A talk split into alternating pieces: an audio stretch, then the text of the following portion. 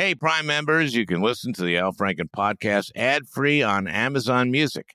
Download the Amazon Music app today.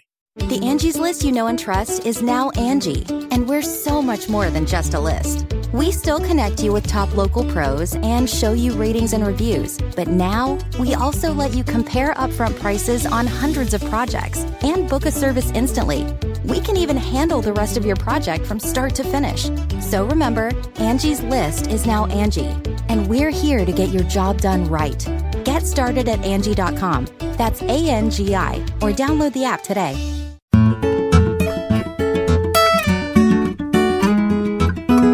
Hey, everybody, a timely one today, you know, for a change, because as we head into the midterms, I'm frankly a little scared about our democracy, and I got two great guests. Ari Berman.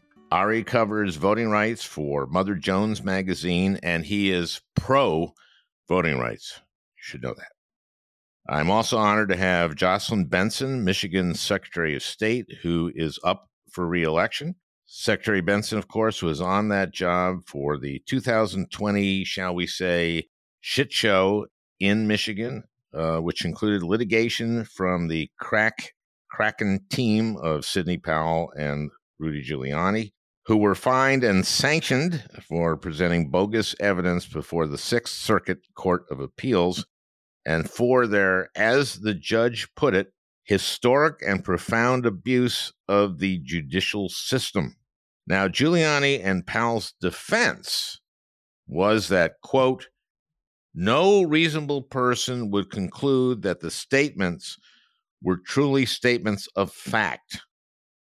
That was their defense. No reasonable person could conclude that the evidence and the arguments we made in our case to overturn the presidential election here in Michigan were truly statements of fact. We are in a fraught time. The Republican Party has been taken over by election deniers, and we have to do everything we can to ensure that the people responsible for administering our elections actually believe in democracy. So that's really the subject of this one today, and I know you'll get a lot out of it, you know, for a change. By the way, for those of you in the New York City area, on Wednesday, November 2nd, we will be doing our first podcast live in front of an audience. It'll be our special midterm preview with my special guests, David Axelrod and Cecile Richards. And because all three of us were born in the 1950s, that will be sponsored by Prevagen. And I can promise you, we will be at the top of our games. That's Wednesday, November 2nd at the City Winery in Manhattan. You can go to alfranken.com for ticket information. And I got to say, I'm a little stressed about the midterms. Things have not been trending in the right direction of late. Americans are rightly concerned about inflation. Gas prices are trending back up. Rent, food. It's hard to care about anything else when you don't know if you're going to make it month to month or even week to week. It's not like Republicans have offered any solutions. Of course, the unfortunately named Inflation Reduction Act, unfortunately, mainly because so little of it has kicked in, and we are not seeing inflation reduced, of course, since its package.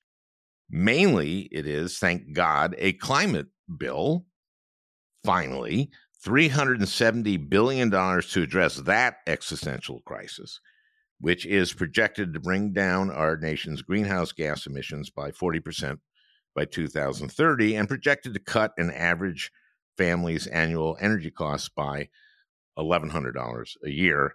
And there's Medicare being able to negotiate with the pharmaceutical companies, which will bring down the cost of prescription drugs. And there's the making profitable corporations pay a minimum of 15% on their income. That pays for the climate mitigation and will reduce the size of our deficits, which theoretically will help reduce inflation. But no one's seeing any of that, of course. And Americans don't care that inflation is a global problem, that the inflation rate is actually higher in almost every other developed country. Democrats are not going to win a lot of votes saying, oh, yeah, you know what the inflation rate is in Hungary? 11%. And that's a fascist right-wing government like you guys want. Oh, I didn't realize that.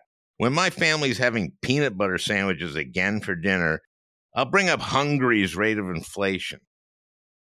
So things have been trending badly. I still believe the Dobbs decision will drive turnout. We seem to be seeing that, for example, in Georgia. At least I think that's what's happening there. But I've been a little down because I hadn't liked the trends I'd been seeing. But then, holy mackerel, Kevin McCarthy, who would be the next speaker, Kevin McCarthy announces a few days ago that if Republicans take the majority in the House, their first move out of the gate will very likely be to make cuts in Social Security and Medicare. Also this week, Steve Scalise, the second ranking Republican in the House, talked up the proposed budget plan of the Republican Study Committee, which includes raising the ages for both Medicare and Social Security and privatizing Social Security. Well, you might ask, how would they do that? I mean, if they only had the House, I mean, even if they also had the Senate, Biden wouldn't allow that. He'd veto that. Okay, well, here it is. McCarthy thought of that. He threatened to hold hostage the debt ceiling, the debt limit. They would not vote to raise the debt limit. The debt ceiling is the country's borrowing cap. And we will need to raise it again next year. We have to do that because if we don't, we will start defaulting on our debt, which would throw the world into a global economic crisis. That's because since 1944, the U.S. dollar has been the world's reserve currency. We have never defaulted on our debt. We raised the debt ceiling 18 times under Ronald Reagan. I went through this a couple of times. The first one was in 2011, and it was really scary. We didn't make a deal till really after the 11th hour. As a result, our bond rating went down. Standard and Poor's lowered the rating on U.S. treasuries. So McCarthy is threatening to put a gun to the head of the world economy unless the Congress and the president agree to make cuts in Social Security and Medicare. My God. Thank you, Kevin McCarthy. Thank you. You know, for decades now, Republicans around this time in an election cycle would start taking ads saying, Democrats are trying to scare you, saying that Republicans are going to cut Social Security and Medicare if they take the Congress. Don't believe them. It's something they do every cycle. But now, less than a month before the midterms, their two top leaders in the House, McCarthy and Scalise, are saying, hey, Social Security and Medicare on the chopping block. And of course, Ron Johnson said it a few months ago. They've given us a club, and we should be pounding them over their head with it constantly until November 8th. So the DNC, the DSCC, the DCCC, make those ads and put them up in Ohio, in Pennsylvania, and Nevada, and Wisconsin, and North Carolina, and Arizona, and Georgia, and Florida, and everywhere. We have to win. We have to keep the Senate. We have to keep the House. And we've got to elect and reelect our state secretaries of state. And one of them, Jocelyn Benson, is joining me along with Ari Berman. It's a great one today. You know, for a change. The best way to learn a language? Immersion. Living where the language is spoken and using it every day. But if that's not in the cards this year, you can still learn a language the second best way, and that's with Babbel. Babbel's quick 10-minute lessons are handcrafted by over 200 language experts to help you start speaking a new language in as little as 3 weeks. Babbel's convenient courses have helped me learn real-life conversation in German, For example, let's say you wanted to order soup with your dinner. Die Suppe würde mir auch gefallen. That means the soup. That means I would also like the soup. And that way, I get soup with dinner. Here's a special limited time deal for our listeners. Right now, get up to 60% off your Babbel subscription, but only for our listeners at babbel.com/Franken. Get up to 60% off at babbel.com/Franken, spelled BABBEL.com/Franken. Rules and restrictions may apply. This Mother's Day, celebrate the extraordinary women in your life with a heartfelt gift from Blue Nile. Whether it's for your mom, a mother figure, or yourself as a mom, find that perfect piece to express your love and appreciation. Explore Blue Nile's exquisite pearls and mesmerizing gemstones that she's sure to love. Enjoy fast shipping options like guaranteed free shipping and returns. Make this Mother's Day unforgettable with a piece from Blue Nile. Right now, get up to 50% off at BlueNile.com. That's BlueNile.com. This is good because, Ari, you've been writing about elections for how long now? Too long, Al. Too long. Okay, over a decade. Put a number on that. Over a decade. Okay. Well, some people have been writing about it for longer, and they don't say it's too long. If you have bad job satisfaction, maybe it's time to look at something else. Jocelyn, how long have you been Secretary of State in Michigan?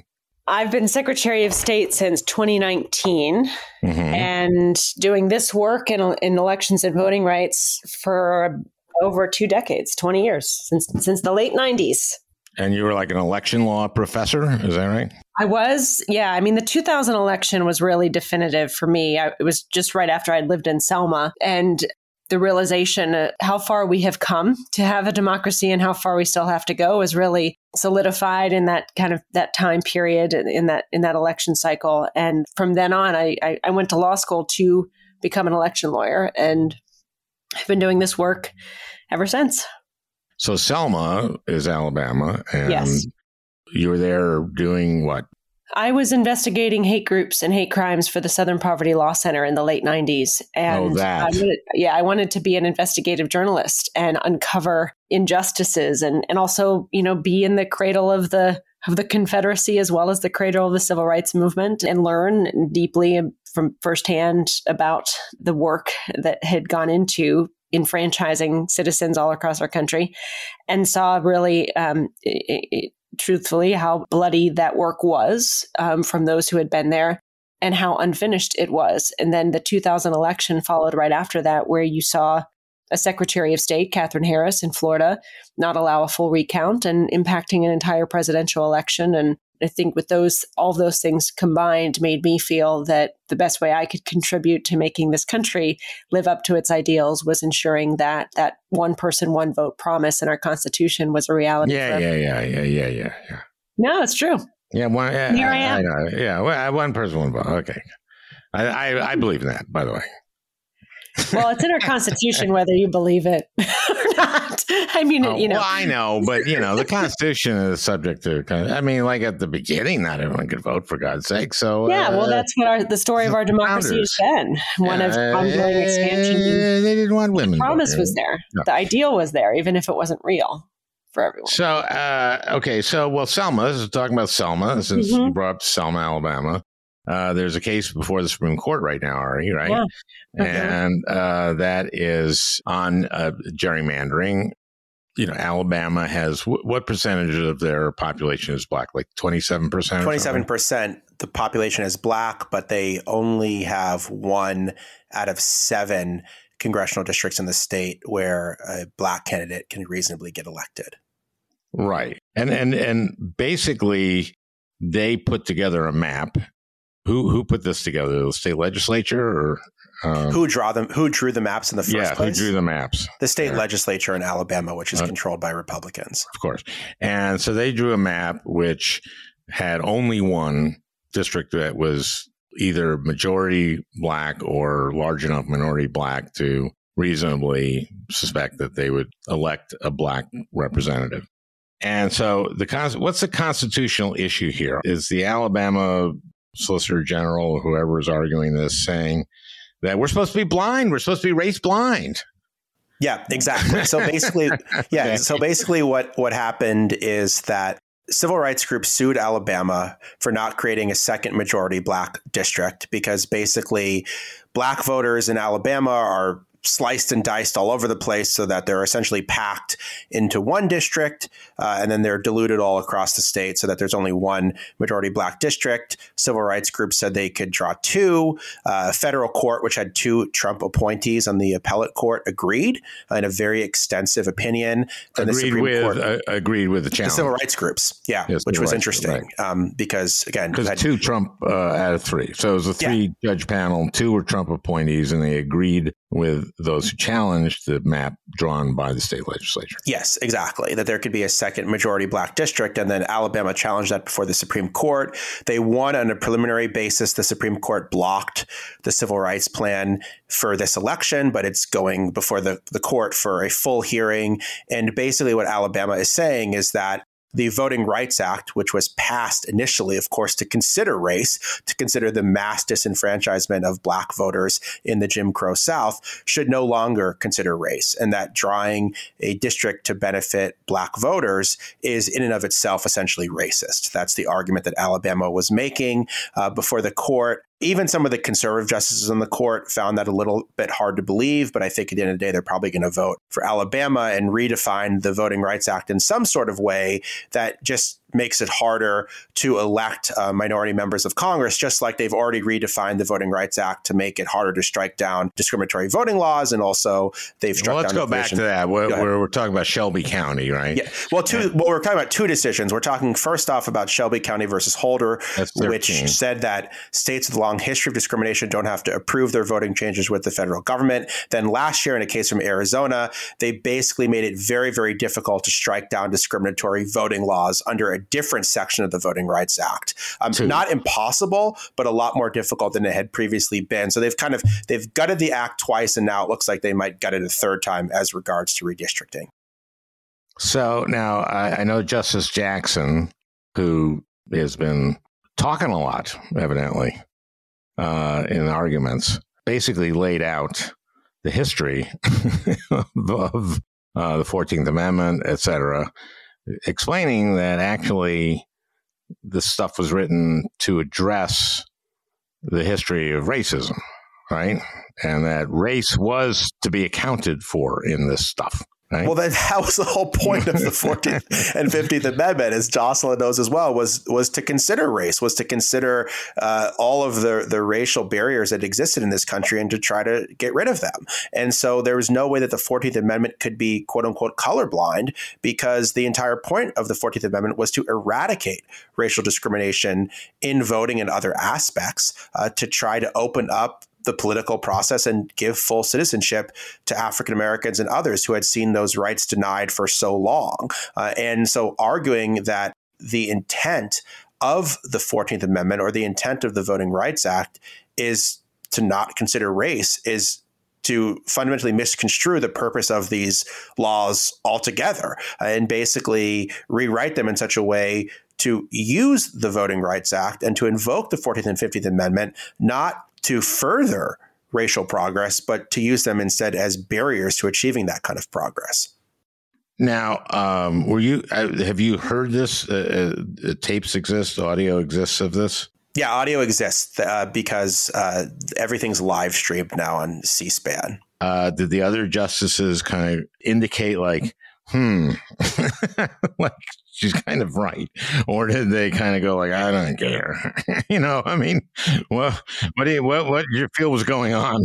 I mean, the thing is, Al, as you know, when it's 6-3 court, I think that the six are just kind of letting her say her piece, you know, knowing that they have the votes to outvote her. Right. I think basically the consensus after the argument was that I don't think they're going to go for the most radical version of Alabama's argument, which is that the Voting Rights Act should be completely race blind. Even some of the conservatives like Justice Barrett had some problems with that. But I think what they're going to do is construe the Voting Rights Act in such a way that's going to make it very difficult to draw either additional majority black or majority minority districts, or to make it difficult if states dismantle those those districts to also strike that kind of thing down, that they're just going to make it harder in general to win racial gerrymandering cases, just like they've made it harder to win voting rights cases writ large. And that's kind of been the project, not just of John Roberts, but also of Alito, who basically says, you know, he's not fundamentally changing the Voting Rights Act, but then, of course, in his opinions, that's what he does. Okay. Well, this is part of a larger discussion, which is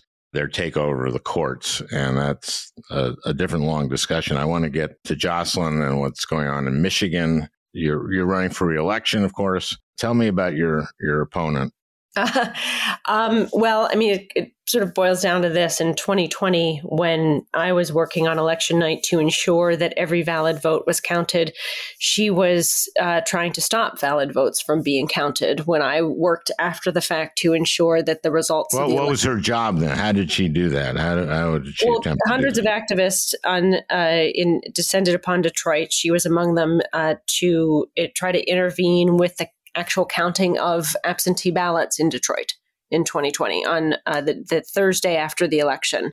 What they didn't know is that the vast majority of counting had already been done.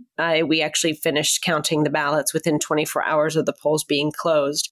And many anticipated it would take us longer, so they showed up a little bit later and then started questioning everything. Said, you know, one media outlet that brought equipment in to cover the proceedings was actually bringing in ballots to, you know, just putting out falsehoods to try to create a lot of chaos and confusion around the election, and also, you know, interfering with the work of poll workers to sit there and finish the tabulation process of valid votes. So that was, you know, really how she rose to fame, among other things that are well documented in terms of her positions that are quite extreme. But the bottom line is she tried to interfere with the will of the people in 2020. And that is why the former president, President Trump, anointed her and really uplifted her as the candidate for Secretary of State in Michigan, not unlike what you're seeing in Nevada and Arizona and many other states where you have Trump-selected secretaries of state seeking positions to be the chief election officer in 2024. Now, does she say that she obviously says the election was stolen? I'm just curious about this because, I mean, I heard the other day Peter Baker from the New York Times say something. This is the day they had the hearing again on last January 6th hearing. And he was saying that it hasn't moved the needle at all in terms of the number of Republicans, at least, who say that the election was stolen. Mm-hmm. Not at all.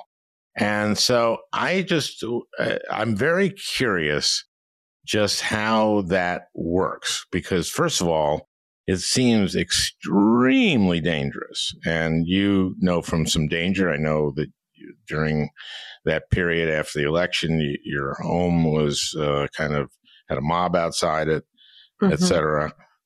But I'm just wondering how that works, how that denial works, what the mechanism and what they say. Is there any airing of discussion of facts? Is there any public airing of it? Is there, or are we just in two universes of information? Both. I think there is a public airing of facts. A Republican-led state Senate committee investigated the election and found that indeed it was an accurate reflection of the will of the people and secure and accessible to all. The state auditor also did. We had over 200 audits in Michigan at the state and local level conducted by professionals, all of which looked at the evidence and concluded, indeed, the election results were accurate and that our procedures also were secure. To me, it's not, I think there's value in doing that. But the determination of whether or not the January 6th committee hearings or anything else is a success, it can't be, does it move the needle among people who've been misled and fooled? It has to be, has the vast majority of people who are either aware of the truth or willing to accept the truth or look at the truth based on and make decisions based on evidence, are they not just, you know, understanding of the depth through which people went to try to overturn an election, but do they, like many of us in this work, recognize the importance of seeking consequences and ensuring it doesn't happen again? That's, to me, the real goal of this work. and there's a lot of debate about, do you try to work with the 70% of people who know the truth or who are willing to see the truth, or do you focus on the 30% who have been lied to? Obviously, you have to do both, but there are different needs to serve both audiences. And I think what we really need to address, the 30% of people who've been fooled, are less candidates for office trying to get their support and gain power off of those lies. And until we see more Republicans essentially being willing to speak the truth, we're not going to see. Well, they're not. They're not. And they're not because they're cowed. I think they will if they start losing elections for lying. Yeah, well, then that means we have to win this election. Yeah, and that's why we say democracy's on the ballot, because this is our opportunity to see political accountability. Voters can reject people who have lied to them to gain their support. And if the majority do so, and it no longer becomes a pathway to power to lie about election results, then we'll have the ability to start moving forward from a place of truth and sanity again. But voters need to do their part this November, I think. Yeah, there's no question about that. What I'm trying to figure out and get from you a little bit is the mechanism by which, or what's going on in terms of, do they point to stuff, these deniers, and it constantly, I mean, it got shot down in court over and over again. And yet doesn't make any difference. How do we change public opinion? How do we get people to just understand this? And I'm not talking necessarily about, I hope it is a 70-30, but I don't know if it really is. But I just want to know how the argument goes. Do you go like, point to some proof?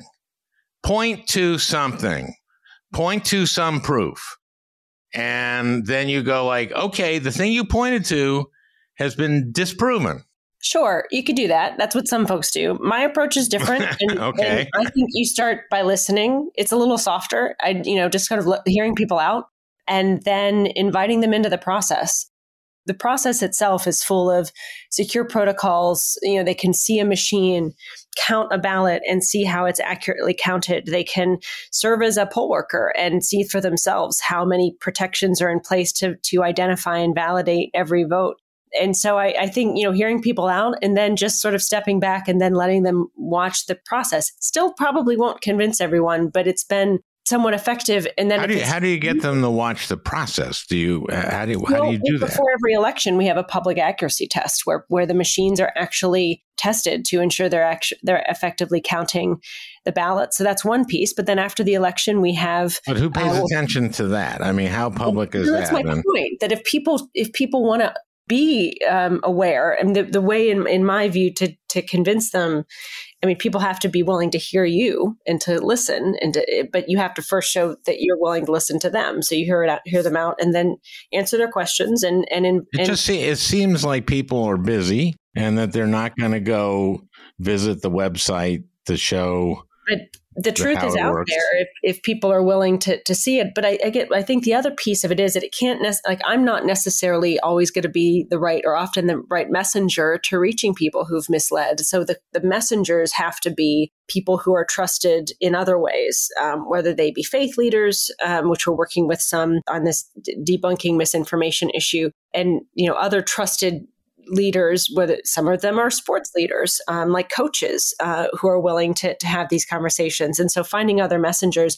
And then the other thing I'll say is that this isn't like a static thing. We have elections every 2 years. And because of that, I see this as an ongoing battle. We hope so. Right now, it's there's 30% who may be misled about the 2020 election results. But as we go forward, more elections can provide more evidence of the truth and the security if people are willing to see that, and more candidates can speak out or other trusted messengers about the truth. I think, Jocelyn, you are the person to do this. You administer. Well, sure, I'm doing it. I'm just saying I can't be the only one. Well, no. I'm not saying you should be the only one, but I'm saying that you're the one running for Secretary of State. That is your office. Your office is to administer elections. If I were doing that, and if I were in your position, I would be spending a lot of time trying to say it is insane to believe this election was stolen. And no one has presented proof. And in fact, the Trump lawyers who came to Michigan have been sanctioned, right? Correct. Yeah, we're seeking political consequences and legal consequences for those who've lied. Okay, but I'm saying you can say publicly, okay, Sidney Powell actually said about the evidence that she presented in a court filing, said this was so clearly not true that everyone knew it was a joke. Isn't that what she said? Mm-hmm. Yep. Okay. Now, aren't you the person to say, how can my opponent continue to say this after that's their defense? That's the defense of the Trump lawyer, that what I said was so clearly not true that everyone had to know it was a joke. Why can't you be carrying that message? In addition, I am, Al. That's what I've been doing for the last 2.5 years on a constant basis, as have 1,500 election officials and 83 county clerks all across our state. For the vast majority, a lot of our work has been debunking misinformation and pointing this out. What I'm saying is, part of the effort to spread misinformation is discrediting or attempting to discredit the officials themselves who administer elections. And so in my view, democracy requires a lot of voices speaking the truth. And certainly election officials are the trusted sources of that content and that information. We can also build coalitions with others across party lines, across industries, so that they can also shed light on the truth and surround people who've been misinformed with multiple voices from multiple avenues, repeating the same content and with the same truth behind their words.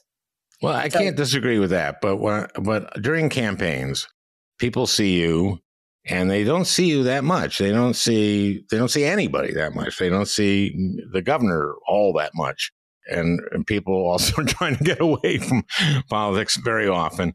But when you are on, for me anyway, and maybe this is me, and maybe this is a bad.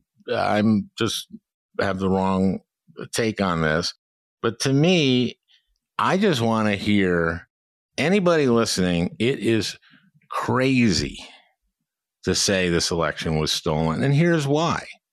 Yeah, and there's plenty of evidence that it was accurate. We conducted over, as I mentioned, 200 audits at the state and local level, all of which reaffirmed that truth. So we'll continue to produce all of the evidence that underscores the fact that this was, in 2020, the highest turnout election and the most secure election in our state's history, and that the results were an accurate reflection of the will of the people. And there are other people with very large bully pulpits who are dismissing the evidence. And, you know, the other tactic that's being used here, which is really important, this isn't just misinformation. This then, what comes next is people become armed with this misinformation and then use it to harass, bully, and threaten election officials. And they're done so when, you know, Mike Lindell has a conference and calls on every attendee after collecting their money to go to local election offices and demand different pieces of data that, or demand to see their own ballot or get their ballot back. What that ultimately does is not convince anyone that the election was or was not accurate. It creates problems for our next election, because election officials who are working overtime to prepare for this November are now being met with requests for people who want to look at every single ballot from 2020. And that takes time, that takes resources, and that takes people away in a very who already have limited capacity from doing their jobs to prepare for the next election. So that's why, to me, this isn't just an isolated debate about 2020. It's about an ongoing effort to delegitimize future elections by creating an environment that makes it impossible for us to repeat our successful high turnout secure election of 2020, even in the moment where we're meeting with all of these challenges and harassment from folks who've been armed by misinformation and are now using that to threaten the process itself. Ari, can you speak to this more writ large? I mean, I am concerned about our democracy in a way I never thought I would. You obviously have been focused on elections for basically your career. I think I'm not alone at all. I think most of my listeners are with me that this is a very frightening time. Oh, it's a terrifying time. I mean, just look at Jocelyn's race. Jocelyn became Secretary of State and is running for re-election because she was an election lawyer, because she was a voting rights lawyer, because she was deeply versed in these issues. Her opponent is running to be Secretary of State because she's sympathetic to the insurrection, because she thinks the election was stolen. And that's her chief credential for running for this office. And so you have people that don't believe in free and fair elections who want to take over the election system. And I'm not sure we've ever been in this position in American history before. We've had people that were very hostile to democracy take over key democratic positions.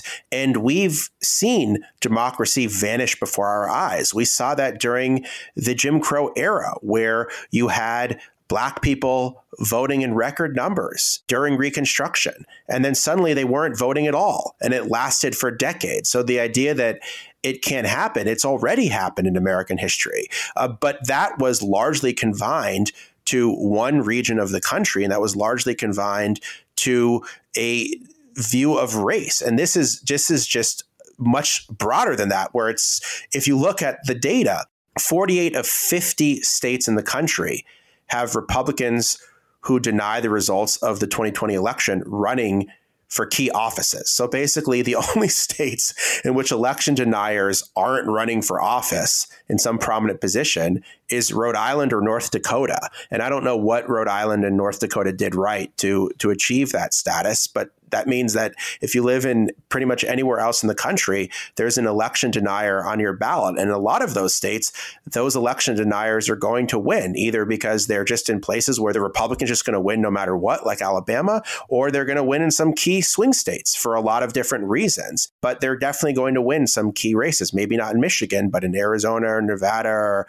Wisconsin or other places, they're going to win. And that's going to call, I think, into question the future of American democracy in a way that it hasn't been called into question before. Because when I've been covering these issues and when Jocelyn's been studying these issues and working on these issues, there were efforts to try to roll back voting rights by changing voting laws in one way or another.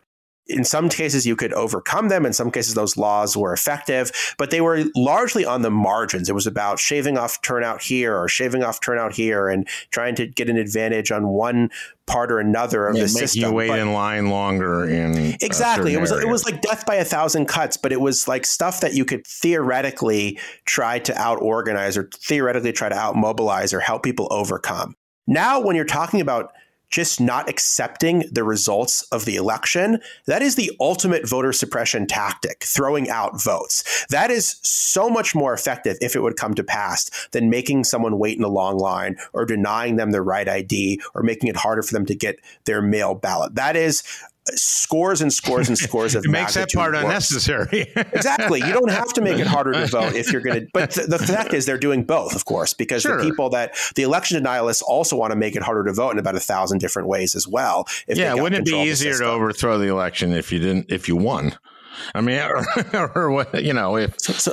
we're really in uncharted territory. And I mean, Jocelyn can tell me if I'm wrong, but I really, really wonder if you have a Republican governor who's an election denier, a Republican Secretary of State who's an election denier, a Republican legislature that's heavily influenced by election deniers winning in 2022 in a place like Arizona or Wisconsin, whether we can really have fair elections in 2024 or in the future. I think it's going to be very, very difficult, because I think the idea that these guys are going to get in there and not try to abuse their power, I mean, that's the very reason they're running. And so I think we are in an unprecedented time. Two things concern me, and I would like to hear what Jocelyn has to say about this.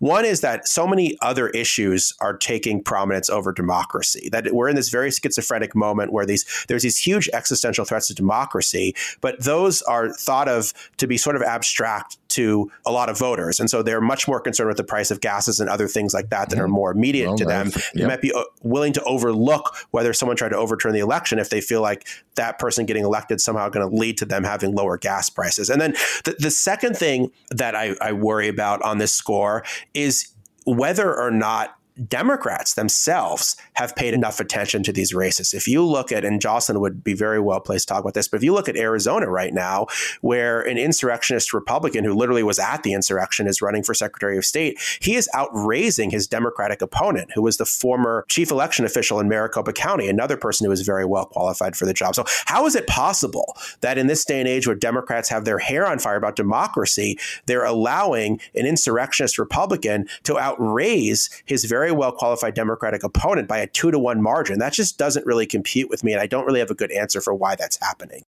Jocelyn? Yeah. The reason it's happening in part is because this has been, they are a significant component of a well-coordinated national effort that has been afoot for years now to try to dismantle democracy from within. And it is a combination of that alongside the fact that many people don't pay attention to these races that has enabled the polling and the support to appear the way it does. In my race in Michigan, polls show varying things, but they abundantly show that 80% of voters don't know anything about my opponent. And while the recent attention has helped illuminate the real choice that voters will have in this race and in Arizona and Nevada between defenders of democracy and deniers of democracy, the reality is a lot of people still don't pay attention to Secretary of State races, even though, you know, Ari and I and others who've been doing this work are very clear on their critical importance. Is why I wrote a book on this office 10 years ago to tell voters to pay attention to who's running your elections, because it impacts every other issue.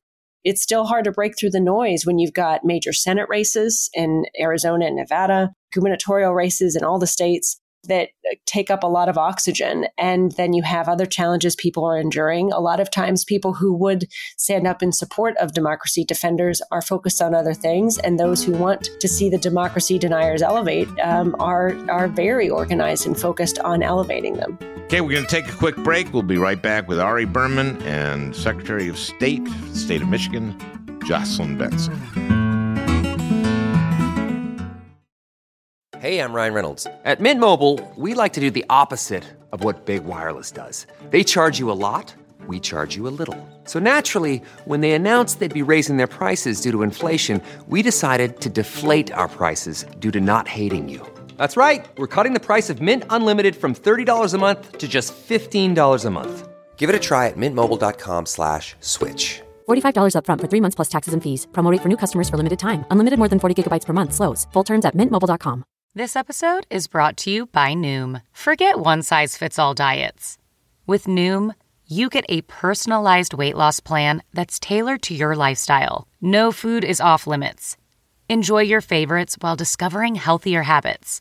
Noom's users love the flexible approach, blending psychology and biology to help you lose weight in a way that's sustainable for you. Stay focused on what's important to you with Noom's psychology and biology-based approach.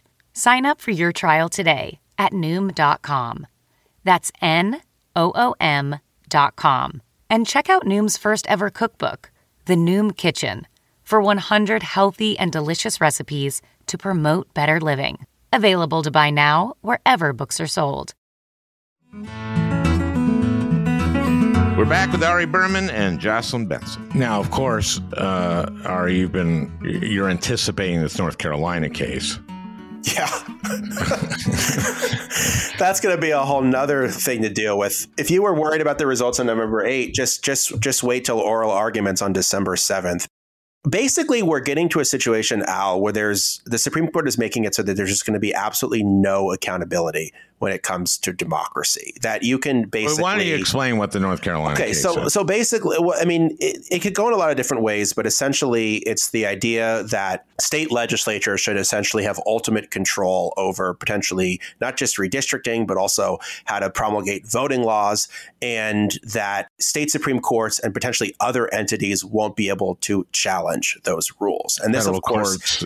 And Congress even, right? Well, Congress would still have a role at the federal level. I don't think you could just say Congress can't deal with federal elections. But you could say for state races and for state rules that state courts, which in some cases are the only check on authority, couldn't play a role in disputes with the state legislature. And this, of course, is a big issue because in places like North Carolina and in Pennsylvania, you had Republican legislatures that were trying to take control of the election system and trying to interpret voting laws in a very restrictive way. And then you had state courts and in some cases, Secretary of States and other entities interpret those things in different ways. This went before the Supreme Court. The Supreme Court never really fully acknowledged this. But the real danger here is that many of these state legislatures are already heavily, heavily gerrymandered, meaning that there's no accountability for the state legislatures in places like Wisconsin or North Carolina because they're so gerrymandered that Ohio, where they already have a supermajority, that there's basically no way to hold them accountable. Michigan has figured out a way to do this because Michigan changed its constitution to have fair redistricting, but that has not happened in a bunch of swing states like Wisconsin or North Carolina or Ohio. And what that means is that these legislatures have no accountability to huge majorities of voters, and then they will have potentially exclusive authority to set voting laws, to draw redistricting maps, and potentially to adjudicate election outcomes under the most extreme version of this, which would basically say that state legislatures can appoint whatever electors they want in defiance of the popular vote in their states, and they'll be the final authority on this. So you remember how you said you don't need to do voter suppression on the front end if you can do it on the back end? Well, this is kind of like their ultimate play as well, that they're going to say essentially, well, we gerrymandered these state legislatures so much that we're never going to lose power, and then that power is going to extend over all other aspects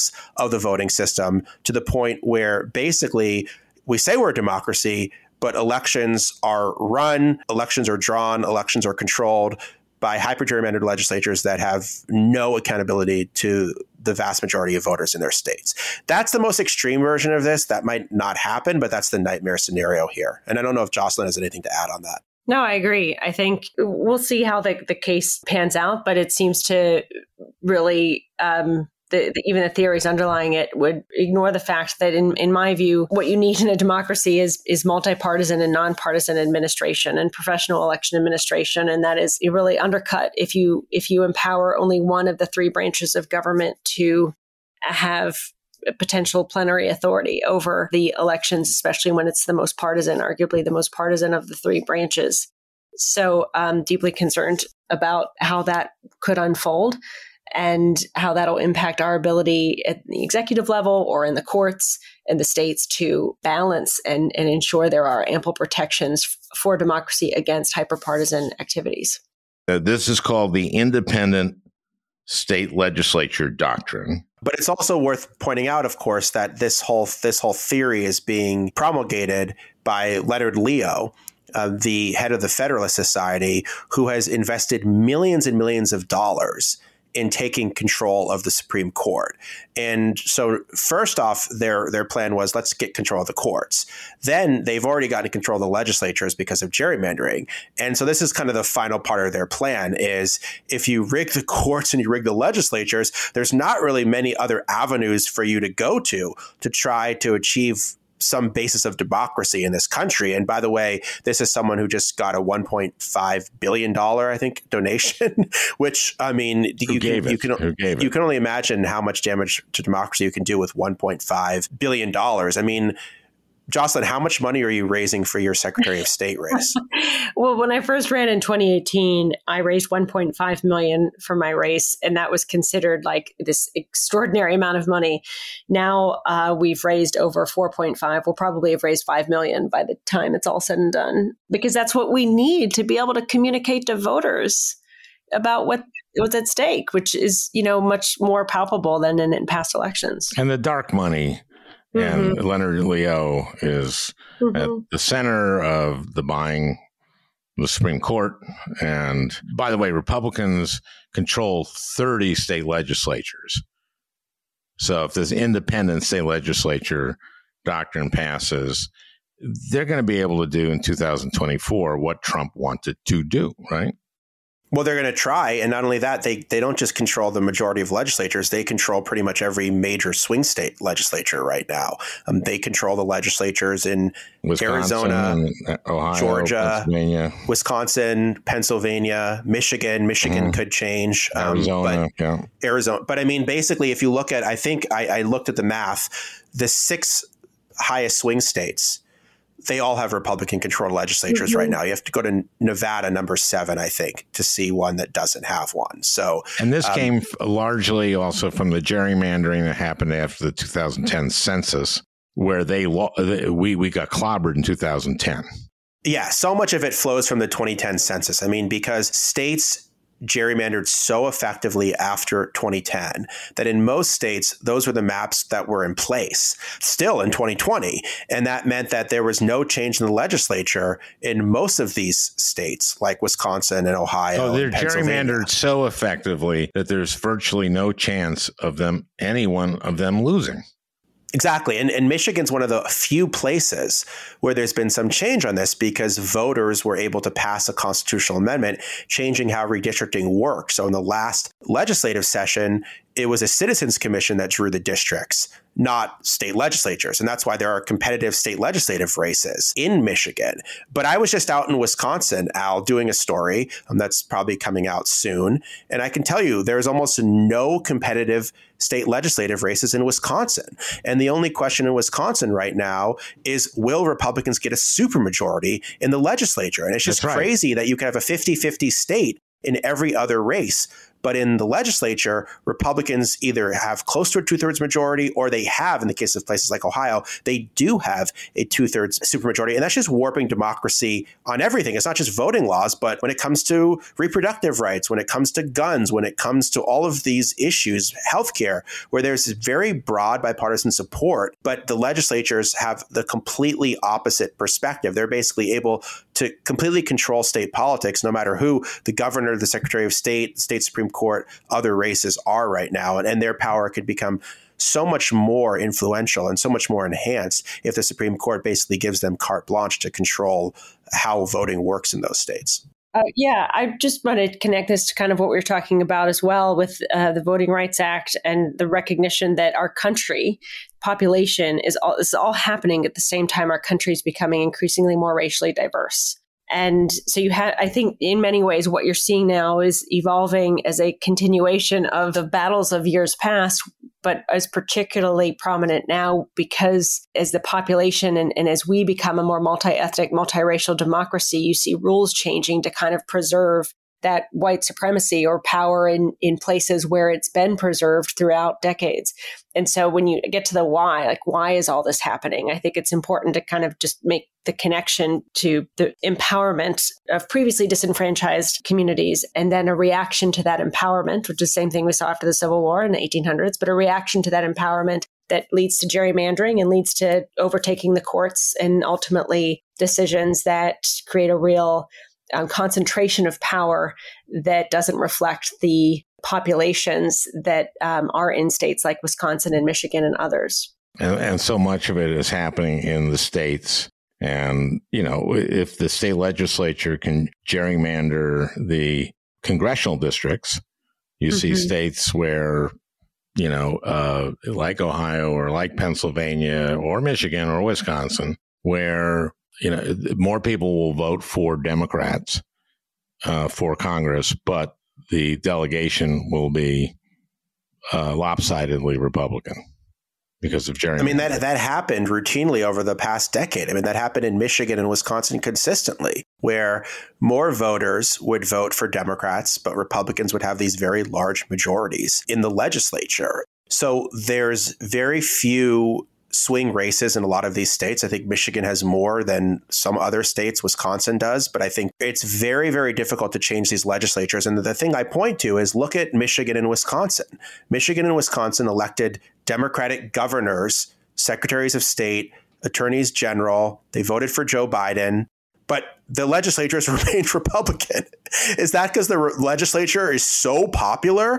Is that because Republicans did such an amazing job in the legislature compared to all of the other offices? Or was that because it was basically impossible for Democrats to win. And I think Michigan's going to be a really interesting case study. I think, to me, I'm sort of looking at like Michigan and Wisconsin as sort of moving in opposite directions, because, you know, Wisconsin, the legislature is on the verge of having this 2/3 majority because they drew these redistricting maps that are even more skewed than the last round of redistricting. And in Michigan, they have the Citizens Commission where they actually have competitive elections. Now, does that mean Democrats are going to automatically win? Like, no, there's a very good chance that Republicans could still control the legislature, but it's going to be much more competitive than it otherwise would have been. Jocelyn, can I ask, Al, can I take over the moderating for one second? Sure. Okay. Jocelyn, two questions on this. Number one, it seems like for some reason or another, the election deniers are not doing as well in Michigan as they are in some other states, like in Arizona, Nevada. Do you have any theories on why that might be? And then number two, how is it you said 80% of people don't know who your opponent is? Mm-hmm. That's not for lack of trying, obviously. But like, what's it going to take for that number to get higher up into election day? And how concerned are you that just Republicans who don't believe the election was stolen, but they're just like pissed off at Joe Biden. They're mad about how much stuff costs. And they're just going to say, I'm voting straight ticket. I don't really care. I don't really know that much about this person. What even is the Secretary of State? So I'm just going to vote for this person. And it's only later on that they're going to realize, oh, crap, I might have just voted for an insurrectionist. Yeah, I think, I mean, again, that's been the challenge since day one. I think it's to make sure people know the background of my opponent, who wasn't really known and wasn't until she rose to prominence in this sort of QAnon world and circles. So I think both your questions really get back to the fact that, like, this is, we're sort of 2 years into this moment, or maybe 3 or 4 if you go back to 2018. But the reality is, for a long time, people haven't paid attention to Secretary of State races or Attorney General races. They're referred to down-ballot races. They don't get the resources they need. In 1994, when Candace Miller ran for Secretary of State in Michigan, she raised $17,000 and she won. Because again, a lot of times these offices just go with the ticket. So you're sort of already built into this not paying much attention to these offices. And even in my job, I also run the DMV. People who know me are much more likely to know me affiliated with the fact that they get their driver's license or renew their plates through an office with my face in the window, as opposed to the work I do to protect everyone's right to vote. So that's just a reality that we're, you know, emerging out of, and more attention are being paid to these races, but we're still far from the point where we get the same attention that you get to a governor or a Senate race. And that's a big reason why, when you have an unknown opponent, it's really hard for the public to know about them in a very noisy environment. And then your other question, you know, is similarly, you know, Michigan is a state where incumbents are running for reelection, and Arizona and Nevada in particular, the secretaries of state seats are open seats. And you see the same thing on the flip side in Georgia, where Brad Raffensperger has a much higher name ID than his opponent, Bee Nguyen, who's Democrat. And so there's just kind of the incumbency piece and the sort of the generalities of politics. Also, he actually stood up. Sure. So yeah, but he's that. Absolutely. No, I'm just saying that there's the incumbency piece to get again to your question. No, Ari, and his opponent is better. And, you know, and Raffensperger stood by as Kemp, you know, suppressed votes, right, by all kinds of methods that Raffensperger sat by and allowed, right? Yeah, I mean, and also, you know, Brian Kemp is now being hailed as a defender of democracy because he's not as bad as those. Because he did his job, but he signed a piece of paper that every single governor in American history has signed previously to certify the election, and that's a question I've been thinking a lot about. And I mean, Alan Johnson, I'm sure you have thoughts on this as well. But how do we define democracy? Are you a democracy defender if you just sign off an election result like has always been done previously? Prior to 2020, or should democracy be about more than that? To me, democracy should be about encouraging political participation and not just trying to run fair elections, but trying to have as many people participate as possible. And I don't think anyone could argue that Brian Kemp did that. I mean, this was a guy who supported voter suppression efforts, who oversaw, while running for governor in 2018, also was Secretary of State at the same time, which is, I mean, I'm pretty sure if Jocelyn ran for governor of Michigan, she would not be also acting in her position as Secretary of State, right? Jocelyn, if you ran for governor, would you? As Secretary of State, I'm on the ballot. I mean, I've been very intentional about not being a part of meetings and conversations with the Bureau of Elections that, you know, as a candidate, I shouldn't be a part of, and only getting access to public information. that they already put out publicly. You have to draw various, and I tell my colleagues to do the same. You have to draw a line and a boundary that is very clear if you're on the ballot while also serving as chief election officer. So Brian Kemp didn't do any of that in 2018. He purged the voter rolls. There were very long lines at the polls. There were major issues with people casting absentee ballots. There was 53,000 people who were put on this pending registration list. That was extremely confusing. So there was all sorts of problems in that election. Then he becomes governor. Then, he does his job. He certifies the election. Obviously, he gets a lot of fire from Trump. Then he turns around and kind of champions this law that restricts access to the ballot in all of these places after he and Raffensperger had just defended the integrity of the election. So my question in Georgia was always, if the election was so fair and so secure, which is Republicans kept arguing when Trump was assaulting the system, why do they need to change the laws in all of these ways to make it more difficult to vote? That never really computed. But now Kemp is being hailed as this defender of democracy. And I think that's also, making things confusing for people, because it's like, as long as you certify the election, you are a defender of democracy. And I think that does a disservice to how we think about democracy, because it just sets an incredibly low bar for what's expected of our elected officials. You'd like to think that certifying the election is just the basic aspect of your job, and then you do all the other things to try to help people participate. I imagine, Jocelyn, that's how you think about it. But I think some people, Republicans like Brian Kemp, and he's not the only one, but they've gotten, something of a free pass from, quite frankly, a lot of people in the media, but also just sort of commentators, et cetera, for just basically doing their job. It's a low bar. I agree, Ari. But what I've also seen is that not a single one of my Republican colleagues stood up in defense of Brad when he did what he did in 2020. Folks who I would have thought, and I actually contacted them and because I thought it was a very simple ask that we should do something publicly to show our support for him at a time when he was being vilified by members of his party and the former president. And I couldn't get a single Republican Secretary of State in any other state to join me in thanking him. For that is emblematic of what's happened to the Republican Party, which is they're all afraid to defy Trump. You couldn't get a single sitting Republican Secretary of State to sign a letter supporting another Republican Secretary of State. Yeah. I mean, that's unbelievable. Right, but that tells you that. So when you talk about, why are we celebrating one? And that's, I think, part of it that, Rusty Bowers, for example, lost his election. Look at Liz Cheney. I mean, these are people who he was the Speaker of the House in Arizona who testified in the January 6th. He's going to be telling the truth.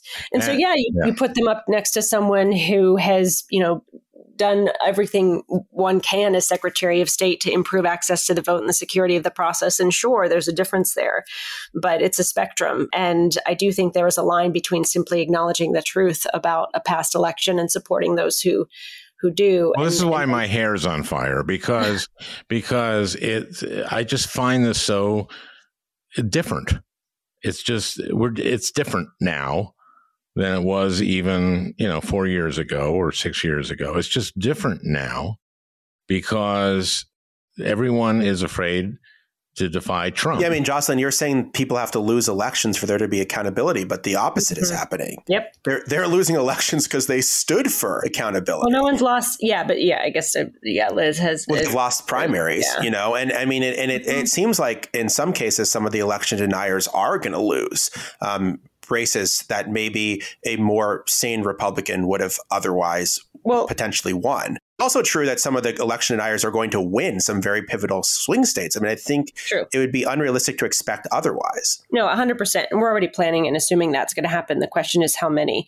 I think the other piece of it that we have to remember is that at the end of the day, that this is also reflected by the fact that not enough voters participate in our democracy, that we have dwindling turnout, with the exception of some elections that have recently seen higher turnout. But this is also a battle over, at the kind of grass tops level about who has power in our country. And that is ultimately determined by the power of the vote and the voter. And so in my view, the answer to all of this does lie with the voters. Breaking through kind of layers and layers and layers of not just misinformation, but just inactivity and disconnect, and demanding that at the very least their leaders tell them the truth and fight for them as opposed to their partisan interests. And none of this is really going to get solved until we see voters en masse doing that. Well, this is why I tell my listeners, just have been telling them pretty much every podcast, it's not enough to vote. Get out there and door knock. Door knocking is fun. You learn a lot and you turn people out. I won my first race by 312 votes. Mm-hmm. But to Jocelyn's point, actually, in 2022, it is enough to vote in the sense of if we had 2020 turnout, most of these election deniers are going to lose in their swing states. I'm not saying don't vote. I'm just saying that people, if their door is knocked on and if you're, you know, if your party is doing the right work and saying, you know, this is someone who doesn't turn out normally on midterms, but they have, knock on their door and tell them how to vote.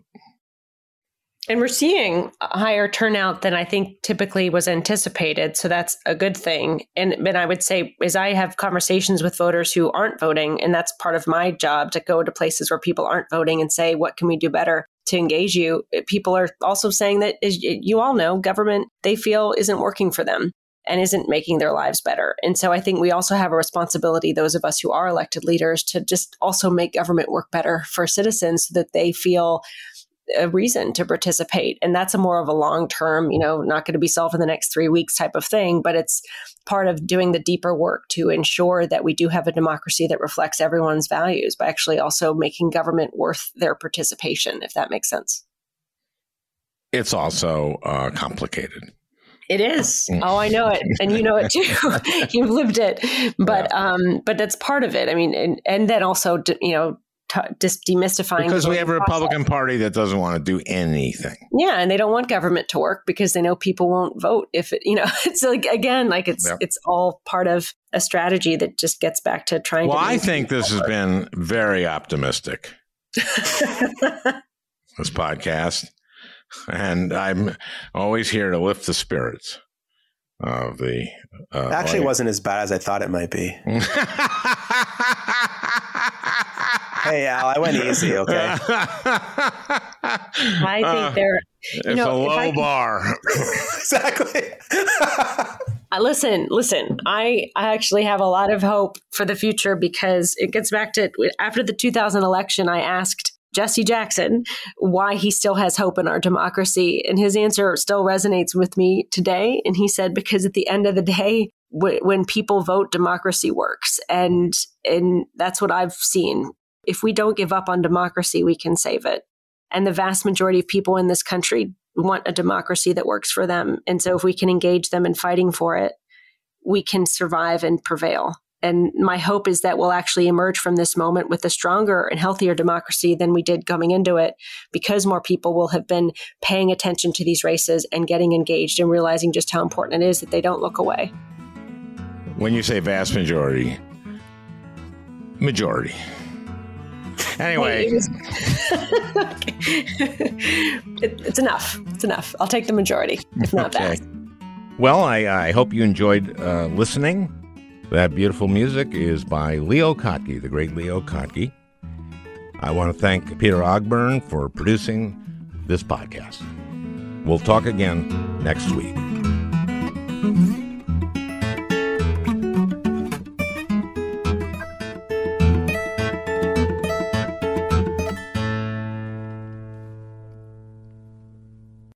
Hey, Prime members, you can listen to the Al Franken podcast ad-free on Amazon Music.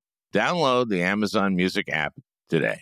Or you can listen ad-free with Wondery Plus in Apple Podcasts. Before you go, tell us about yourself by completing a short survey at Wondery.com/survey.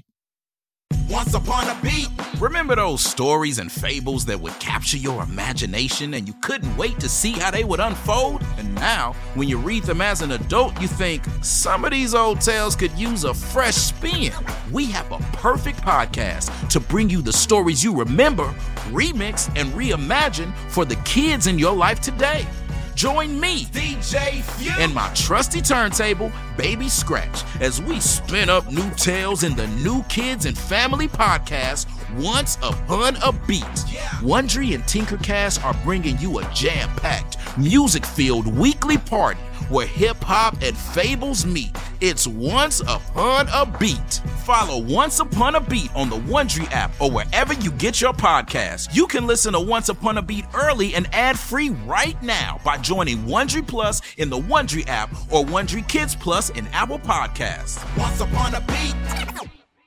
The early 2000s was a wild time for reality TV. There seemed to be an endless supply of shows that delivered entertainment for us, but trauma for children. I'm Misha Brown, the host of Wondery's podcast, The Big Flop. Each week on The Big Flop, comedians join me to chronicle the biggest pop culture fails of all time and try to answer the age-old question, who thought this was a good idea? We recently looked behind the scenes of what was really going on at Abby Lee Miller's dance studio. Abby's biggest misstep wasn't screaming nonsensical catchphrases or throwing chairs on television, but instead, she was choreographing financial fraud in plain sight. Join me to break down all the wild details of Abby Lee Miller's story. Follow The Big Flop on the Wondery app or wherever you get your podcasts. You can listen to The Big Flop early and ad-free right now by joining Wondery Plus.